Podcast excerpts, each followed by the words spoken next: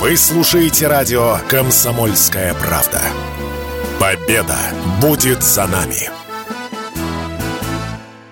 В 2023-м россияне стали покупать больше лотерейных билетов. По сравнению с показателями прошлых лет, спрос на лотереи вырос на треть по итогам первого квартала этого года. Приводит РБК данные аналитиков ресурса Чек-Индекс. Средний чек покупки составил 155 рублей, в 1,5 раза больше, чем в прошлом году. Причем цены особо не выросли, просто покупать билетов стали больше. Берут их обычно сразу по 2 штуки. Причину выросшей популярности лотерей аналитики объясняют высокой маркетинговой активностью их организаторов, прежде всего в интернете и на телевидении. Главным образом действует так называемый публичный эффект выигрышей, когда информация о победителях широко распространяется в СМИ. Пожалуй, самый нашумевший случай – это история подмосковной пенсионерки Надежды Барташ, которая пару лет назад первой в России выиграла в лотерею 1 миллиард рублей.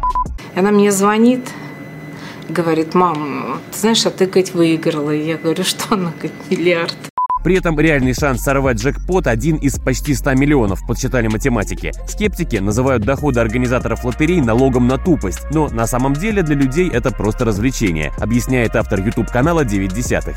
Психологи выяснили, что вероятность выигрыша настолько ничтожна, что она вообще не имеет для нас никакого значения. Мы не знаем, что такое квадриллион, разницу между ним, миллиардом, миллионом, триллионом мы тоже не понимаем. И не потому, что мы глупые. Наш мозг так устроен. В обычной жизни мы с такими огромными числами не сталкиваемся, поэтому визуализировать их или сравнить с чем-то, чтобы понять, мы просто не можем. Поэтому мы играем по наитию или просто выключаем разум. Плевать, что у математиков есть ответ на вопрос, станем ли мы следующим миллиардером. Поэтому игроки выбирают простой путь – приятные фантазии.